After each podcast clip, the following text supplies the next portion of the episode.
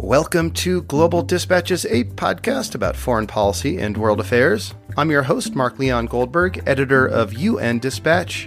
And in this show, we discuss topical global issues, have conversations with foreign affairs thought leaders and newsmakers, and give you the context you need to understand the world today.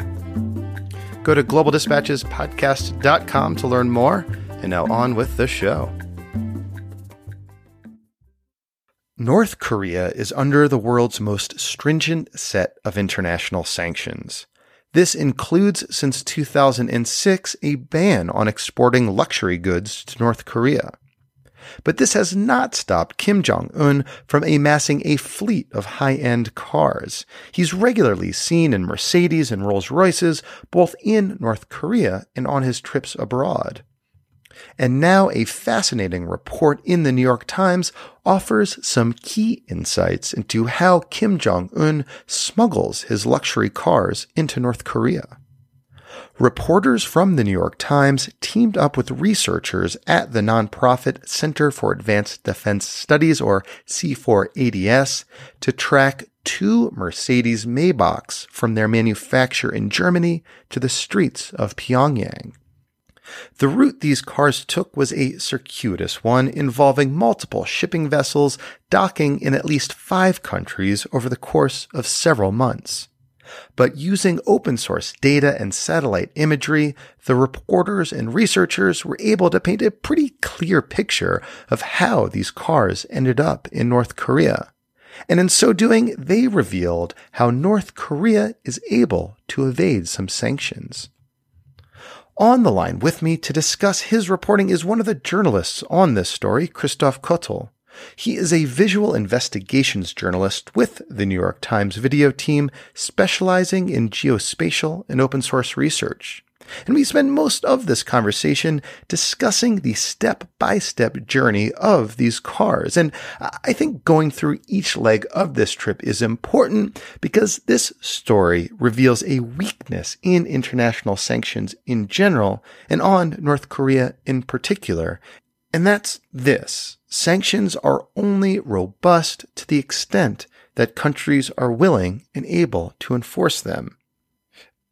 Uh, this is a totally fascinating episode. I think any student or observer of international affairs will uh, appreciate the story that Christoph Koettl tells. And I'm also particularly interested and intrigued by the tradecraft uh, that Christoph Koettl uses.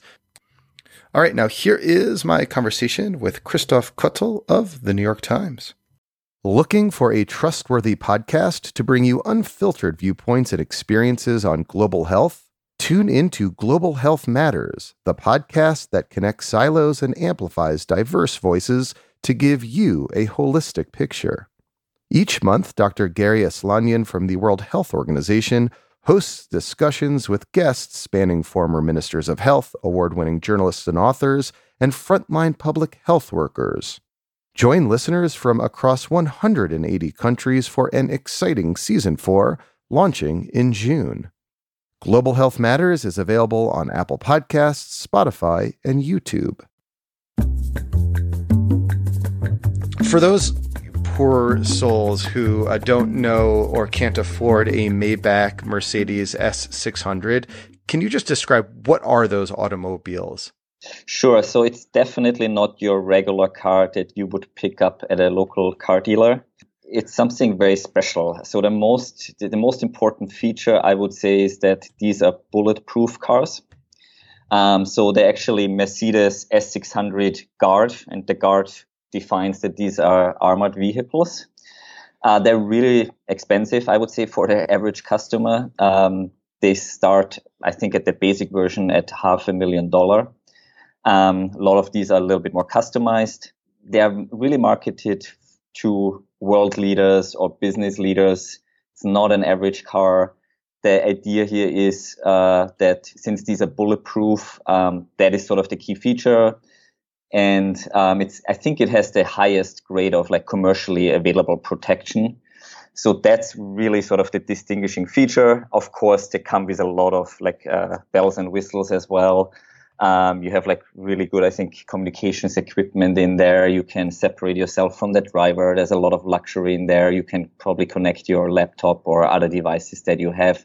So it's one of these cars that maybe I'm not sure about you, but myself have never been into in one of these cars. Oh, I, I have two in my garage right now. Oh, yeah. okay, that's nice. Uh, I do not. I don't have a single car. I'm mainly biking and using the subway. Um, so it's it's definitely a more unusual car. Um, I do not think that uh, Mercedes is selling a lot of these per year. One of our questions actually to, to Daimler, who is producing these cars, that's the, the car maker that, that owns Mercedes. One of the questions we had for them was, how many of these cars do you sell per year? And they were not very forthcoming. They sent us a few standard bullet points.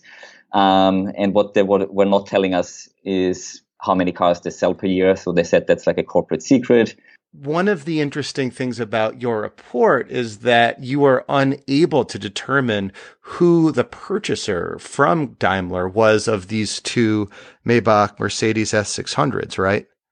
Exactly. So there were really two things that I specifically looked into very closer, which is how did this journey begin, which is means in Germany, like who is uh, Mercedes selling these cars to, who might have been the purchaser purchaser of these cars and also like how specifically uh, did they possibly get to North Korea? And both of these things were very, very tricky, and there are still a, a few gaps.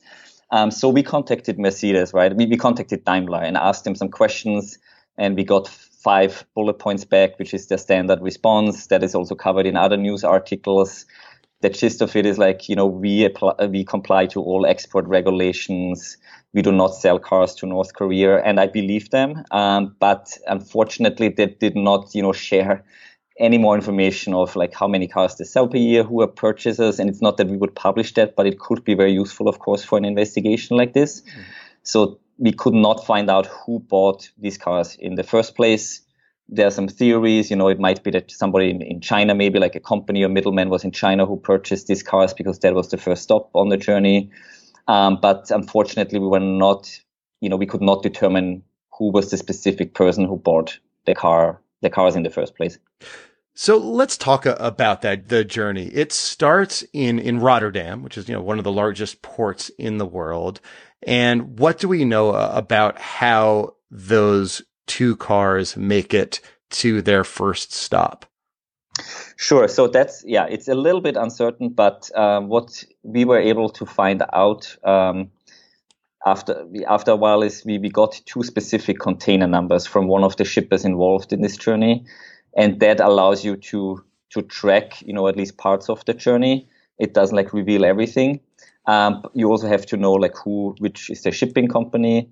So we had like two container numbers, and once you you know, like use these numbers and you type it into a system called track and trace and you provide the, the shipping line, which in this case was COSCO, which I believe is the fourth largest shipping company in the world. Uh, we got a lot of details. Um, and it, it shows you that uh, these two containers were um, handed over to COSCO on June 14th, 2018, were transported via a truck to the shipping terminal in Rotterdam and on June 20th, they were loaded onto a specific ship, which was called the COSCO Spain. Um, and that ship left the Rotterdam terminal um, on June 20th, I believe around four in the afternoon. And since I special, specialize in satellite images, um, and since I work for the visual investigations team, of course, I wanted to see if we can get a visual, in this case, a satellite image of that specific ship. And sure enough, which was a very lucky shot, um, there was a satellite image captured around two in the afternoon from that terminal, um, and it showed that ship with all the containers on it. Uh, we could not identify. It doesn't go that far that you can identify the specific containers, unfortunately, because there are probably a few hundred on one of these ships. But it was a very powerful visual that we could see the exact beginning of the journey of these containers that contained the two cars. Uh, so that was was pretty great, uh, I would say. And and so these two containers containing these two armored cars uh, leave Rotterdam, and what like forty something days later they end up in China, right? What what's the next step of the journey? Uh, exactly. So the it takes forty one days, and they reach the port of Dalian in China, um, and that's where they unloaded on July thirty uh. Um, we had another satellite image right at the moment when the ship docks there. So we had it at both ends of that leg. Um, and the containers are unloaded there, and then they actually stay in the port of Dalian for, for several weeks until late August. So they had quite a, a long stay there, which is I think is a little bit unusual, and we don't know exactly what happened. Um, but that's the the, the, the second stop. Um, and for this part of the journey, because it's several legs, um, we really have the, the exact details, which which is great because we had the container numbers and the shipping company, so that showed us really a lot of details uh, for this story. And then, why do these um, containers containing these cars then go to Osaka, Japan? Sure. So it's it's it gets a little bit more complicated, and uh, I have to point out something very important here. Like so, our reporting. We partnered with a group called Center for Defense Studies, um, and they published a very detailed report on this topic in general. So, like, how do luxury goods make it into North Korea? Um, and we partnered with them. They gave us an advanced copy of this report. So they did a lot of this research that I'm describing here, and we were able to, you know, add on to that to corroborate, to find new leads. Um, and one of one of the gaps in the journey is, in terms of details, is between China and uh, Osaka. So it's not entirely clear clear how they uh, got to Osaka what we were able to find out by talking by someone involved in this process is that it appears that there might have gone something wrong. So we talked to someone and he said, I got pulled in last minute. I got contacted that these containers are stuck there. They're supposed to be imported into China, um, which didn't work out. So the new plan is to ship them to Osaka in Japan and then try China again in Shanghai, actually. Hmm. Um, and what was interesting is that I did some tracking of a ship that received the, the cargo at a later point, and it was exactly at these locations that that source told us.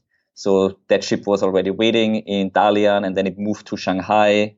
Then there was a hurricane that hit Osaka, so that handover didn't really work out, and there was a delay. Um, and the decision was made to ship it to South Korea. So it's it's a little bit complicated uh, to explain that sometimes, but it seems to us, you know, like the a few things might have gone wrong, but it's of course it's helpful to ship it through a few separate countries. Um, nobody really looks into these containers; they are sealed. This is standard procedure. So it's kind of hard to sort of like find out that there's anything wrong going on because all that you see on the on the shipment documents is that it's two Mercedes, um, and there's nothing wrong with that on the surface, right? And so it just says two Mercedes. It doesn't say two armored Mercedes that only you know world leaders or or criminal gang members tend to buy. This just says like it's, generally it says these are just Mercedes. You know, it it, it actually says um, uh, you know Mercedes Maybach S600 Guard, so it's clear that they're armored. It by itself that's not a crime, right? Because yeah. It's it's world leaders, but it's also you know like you might need protection for various reasons. If you're a business person, you work, then you get kidnapped. So there are a lot of reasons why you would need. I've been in like, like UN armored cars before, never uh, armored, you know, Maybach, Mercedes, but you know. Exactly right. It's it's yeah. in conflict zones, like journalists, you know, humanitarian workers. Yeah. They might end up in these cars as well for protection purposes. So there are very clear, legitimate reasons, obviously it is in Busan, South Korea, that perhaps like the sketchiest part of this journey begins. Um, can you describe what you revealed about what happened in in South Korea when those two containers made it there? Sure. So so C4ADS, the research group we worked with, um, and that's really how I think this whole story came about. They figured out that the last ship that has these two containers with the two armored vehicles um, is a ship that is implicated in North Korean sanctions violations. So that is basically the gist of the story. So why do these two armed vehicles end up on this ship? And this ship is um, called DN5505. Exactly, yeah. and it's it's important, I think, to to talk a little bit about the the background of this ship because that's sort of where the red flags come up. The ship, this ship itself, it, it changed ownership in July, so in July of 2018, so just a few days or weeks before the cars arrive in China. This ship is transferred from some companies that had some past involvement with North Korean sanctions involvement to a new company called Duyong Shipping. And that company is registered in the Marshall Islands, which is a traditional uh, secrecy jurisdiction. So there's not, it's difficult to find something out about this company. But who is behind this uh, company is a Russian national. Um, and he owns, or his company owns two ships, the DN 5505 and a second ship called the Katrin. And both of these ships eventually in February of 2019 get seized by South Korean authorities for uh, sanctions evasions. Um, and the reason why the ships get seized is because they transport coal from North Korea or oil to North Korea. That's the accusation. So there's a very clear connection to North Korean sanctions evasions. Um, and that raised a lot of flags, right? Why do these two cars end up on this ship and what happens with the cars? And that is the big mystery. We have a theory that we can talk about in a little bit. But what happens is, you know, there are a few flags, red flags around this ship. Um, as soon as that ship picks up the cars, it leaves the port in South Korea and it immediately turns off its transponder signal. And, and, and like all it, ships have these transponder signals, right? That they're supposed to keep on so you can track them, but they just turn theirs off, right? Exactly. This is a requirement under international maritime law. It's for safety reasons. There are sometimes legitimate reasons. There might be a technical failure, or in the area where that ship is sailing uh, around North Korea and the Russian Far East, there's sometimes poor reception. But what happens is that the signal disappears and it only comes back 18 days later. So that's a very long time period. That's highly unusual. And what we also did is we looked at, you know, like the history of these signals for this specific ship. And over the last seven or eight months, it had these long periods two or three times. So this is nothing unusual for this ship. So there were some, I would say, sketchy activities going on repeatedly. And and 18 days later, when it uh, has its signal turned back on, it's back in South Korean waters, this time full of coal, correct? Exactly. So it, the signal is back. It heads back towards South Korea. The cars are gone, and instead it's carrying coal. Hmm. So, so what do you think happened, Christoph? Uh, sure. Yeah. So our theory, um, and again, this is um, you know like largely based on the report from C4ADS. Um, we looked at what were sort of the last signals that uh, the ship was this ship was transmitting when it was leaving South Korea. I talked to various, you know, maritime experts um, uh, on this specific case. The last signal it sends, it actually not only transmits the location, but it's also also transmitting its last planned destination, and that destination is a coal port right next to Vladivostok. And it says in the last signal is that like the expected arrival date is October 5th, I believe early in the morning. So that's the last thing we know. It goes towards that direction of Vladivostok. When it's coming back, it's coming also again from the Russian Far East. Um, so it's a very likely scenario that the ship actually went there. It comes back with coal, and Nakhodka, the place next to Vladivostok, um, is a, a traditional uh, coal port. So it's very likely that it probably went uh, to Russia to pick up the coal. And what must have happened, it had to unload the two containers somewhere on the way there. And then you also have some evidence that, um, like Air Koryo flights, like the North Korean, you know, airliner uh, that has, um, you know, some some of their cargo uh, planes landed in Vladivostok and apparently picked up these cars. Yeah, so I think everything we I just told you so far is based on you know hard data, um, is very well established in in shipping data and tracking data, but also in shipping documents. Um, so when the ship comes back to South Korea, like the, the shipping document says it picked up coal and we, we handing it over, we're selling it now in South Korea. Um, so the theory is now that actually the containers then went to Vladivostok. Um, and it's there's something very, very interesting happens on October 7th. So that's two days after the ship is reported to arrive in the Russian Far East. Several North Korean uh, transport cargo planes make a landing in Vladivostok. And it's important to point out a few things here. So number one is that route from Pyongyang to Vladivostok. There are regular passenger flights, but the cargo planes, I think, flew one time um, in the years before. So then that's not a regular route for these cargo planes. And what these cargo planes do very often Um, and we have seen that repeatedly in the last one and a half years when Kim Jong un travels abroad for various summit meetings, including with President Trump. He brings his armored motorcade. So his armored vehicles are transported on these cargo planes. That's what they're very often used for.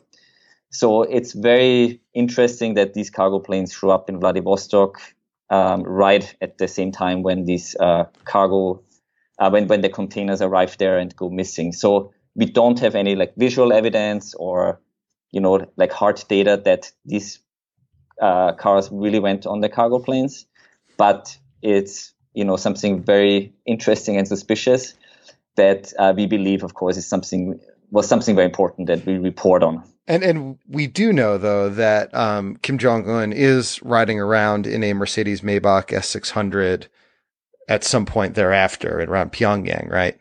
Exactly. So four months after uh, the cars go missing, um, the the website North Korean News spotted uh, the same model of these cars in Pyongyang, um, and Kim Jong Un is driving around in them. Um, so we know that he has these cars of the same model so that's obviously a very, very important clue, um, which started this whole process. Of course, like wh- how did he got, uh, how did he get these cars right? And um, it's also the timing, of course, is very interesting that the cars go missing in October, and three, four months later, he shows up in one of these cars.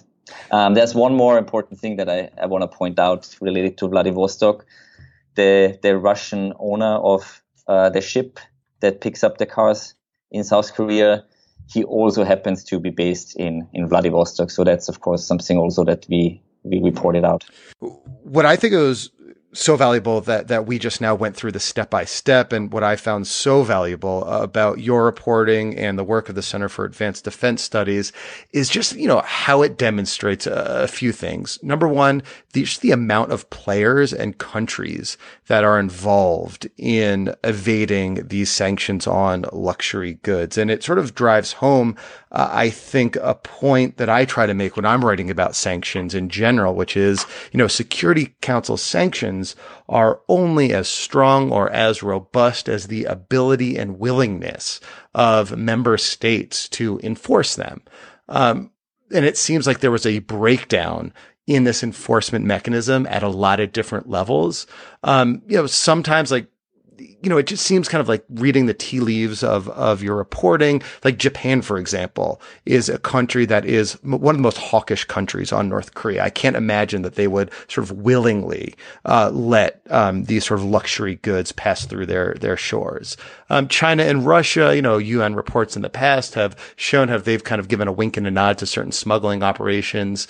Um, I guess like what do you know or what has your reporting revealed about how these sort of breakdown in the ability to enforce these sanctions occurred? Like was is there like was there a step in this process from Rotterdam to Pyongyang uh, that seems particularly sort of egregious in terms of um, the inability or unwillingness of governments of say Russia or China or Japan or South Korea to to you know enforce these sanctions? Um, I think, I mean, I think there are a couple of things that are important to highlight, right? I mean, the the the, the UN uh, resolutions that say that that enact these the ban on luxury goods to North Korea. I think they specifically say that you know we delegate the responsibility to member states. They have to define luxury goods and they have to enforce it. So there's not sort of like a universal agreement what actually considers what what is considered a luxury good, right? And we, we both of us might have a different understanding of what a luxury good is. Um, so there are some regimes, such as the European Union, they have this more specifically defined. Um, other countries don't have that so much. So it's sometimes uh, up to then customs officials or like you know uh, agents involved with shipping to figure out, you know, like is this a problem now or not. So I think once these cars, for example, get to South Korea and the local shippers realize like these are two armored vehicles and we're putting these on a ship um, that in the past was connected to North Korean sanctions violations, I think that is one of these moments where you uh, scratch your head a little bit. Um, it's maybe less the private company. My impression of doing interviews with some of the people involved, they seem to be a little bit careless uh, because once we called them up, we got from some of them interesting responses. They said like, "Oh, I should not have gotten involved in this because it was all last minute and hectic." And then they asked us, "Is this North Korea related?" So that tells me that they had some suspicions, but of course this is a business, right? So they earn money through this. I think in terms of you know like uh, specific states, I think it really comes back to you know this ship that is already su- suspected and somehow connected to to North Korea. It docks in South Korea in, in South Korea, the specific port. Um, the shipping documents tell you that uh, we're loading two armored Mercedes on this specific vehicle, that should raise some red flags, right? So that sort of indicates that there are some some loopholes and there are some some problems with the, the enforcement mechanism and also the monitoring mechanism. It, does your reporting at all suggest if there's like corruption on the South Korean side, like where people perhaps like paid off to look the other way? No, we, we don't have any information in this regard. Uh, and another interesting character is, of course, that businessman in Vladivostok, Russia. I mean, it's again one of those sort of one of the lingering questions I have after reading uh, your report and, and speaking to you is, you know, is this just like a, you know, a, a opportunistic businessman who's just looking to make a quick buck by doing some sanctions evasion in North Korea? Or is he sort of politically connected in any way? And are Russian government authorities somehow sort of willingly turning, turning a blind eye to this? Sure. So our reporting does not, you know, suggest that, you know, the Russian government is involved in any way like this or that this Russian businessman in any way is politically motivated. Um, what I noticed is like looking at uh, this Russian businessman is he happens to be the owner of a car shop in Vladivostok. So that was a very interesting detail because as the C4ADS report points out, is that when you ship cars, you have to, number one, there can't be any like gasoline in the cars, but also you have to disconnect the batteries. And these vehicles are highly sensitive and very high tech. So you actually need specialists to reconnect the batteries before, you know, you can start using them. So it was sort of relevant to point out in the report, in their report that like, oh, he, he's registered as the owner of a car shop. Um, looking a little bit deeper, it turns out that there was apparently some sort of tax evasion case against him a couple of years ago in Russia because he did not report any income on this car shop. He did not pay any taxes. So if you look at his background, is it seems like that he had some troubles with the law in the past and his businesses. So that tells me more. He's like he's trying to make some money. Um, mm-hmm. he might try to profit from uh, the sanctions, right? Because of course these goods suddenly don't cost $500,000 anymore, but because they're prohibited, prohibited, it gets suddenly much more expensive to transport them. And there are opportunities, of course, to make some money for, for people involved. Mm. So I think it's really more like a, a, profiteering question. I would say that that's what our reporting suggests. And then finally, um, you know, the, the, big concern here, uh, you know, is not perhaps like, you know, armored vehicles or, or, you know, the Maybach S600. Rather, it's the idea that you could use these networks to import perhaps dual use equipment, you know, equipment that might have some civilian use, but also could have uh, military potential as well that, um, you know, North Korea could, you know, theoretically use on its neighbors and, and, you know, boost its own military might or perhaps use these networks to snuggle nuclear know-how and technology as, as well. Uh, sh- sure, yeah. So, so generally speaking, because we have clearly no indication of this specific reporting in, in this specific case, none of the actors involved is in any way connected to arms. So to be clear, but the point here is that it's quite difficult and it's quite a sophisticated operation, I would say, to get these very specialized goods such as cars uh, to East Asia and then to possibly to North Korea. Um, so this requires skills and context and a trusted network. And the same techniques, of course, can be used to smuggle something else. So that could be dual use technology for a weapons program. Um, I have interviewed, I would say, five, six experts on, on North Korea and sanctions evasions, and they all agree that, yeah, if you want to smuggle any sort of like specialty goods, such as Mercedes, armored Mercedes, um, it requires similar techniques that you would use to, to, to smuggle dual technology into the country. And that's why, you know, while this is an interesting story about these cars, it's much more complicated and relevant because it really comes down to, as you said, is like, oh, you know, like these techniques and some of these networks could be used to smuggle in something much more dangerous. Uh, all right. Well, Christoph, thank you so much for your time and, and for your reporting. Sure. Thanks so much for having me. And, and thanks for being a listener to the show as well. Of course. Yeah. Love it. All right. Thank you all for listening. Thank you to Christoph. I'll certainly post a link to his article on the website. And yeah, as I mentioned at the end, it's always great when uh, listeners to the show come on as guests. I, I, love it when that happens. And Christoph, I know, has been listening to the show for a long time. He's also been a subscriber to my uh, Dawn's Digest news clips service for a long time as well. So thank you, Christoph. And of course, if you want to access those news clips, you can become a premium subscriber. They're complimentary with your premium subscription. Uh, and with a premium subscription, of course, uh, you can unlock a number of bonus episodes that I post every week as well, among other uh, bonuses. I'll mail you a sticker as well. All right, we'll see you next time. Thanks. Bye.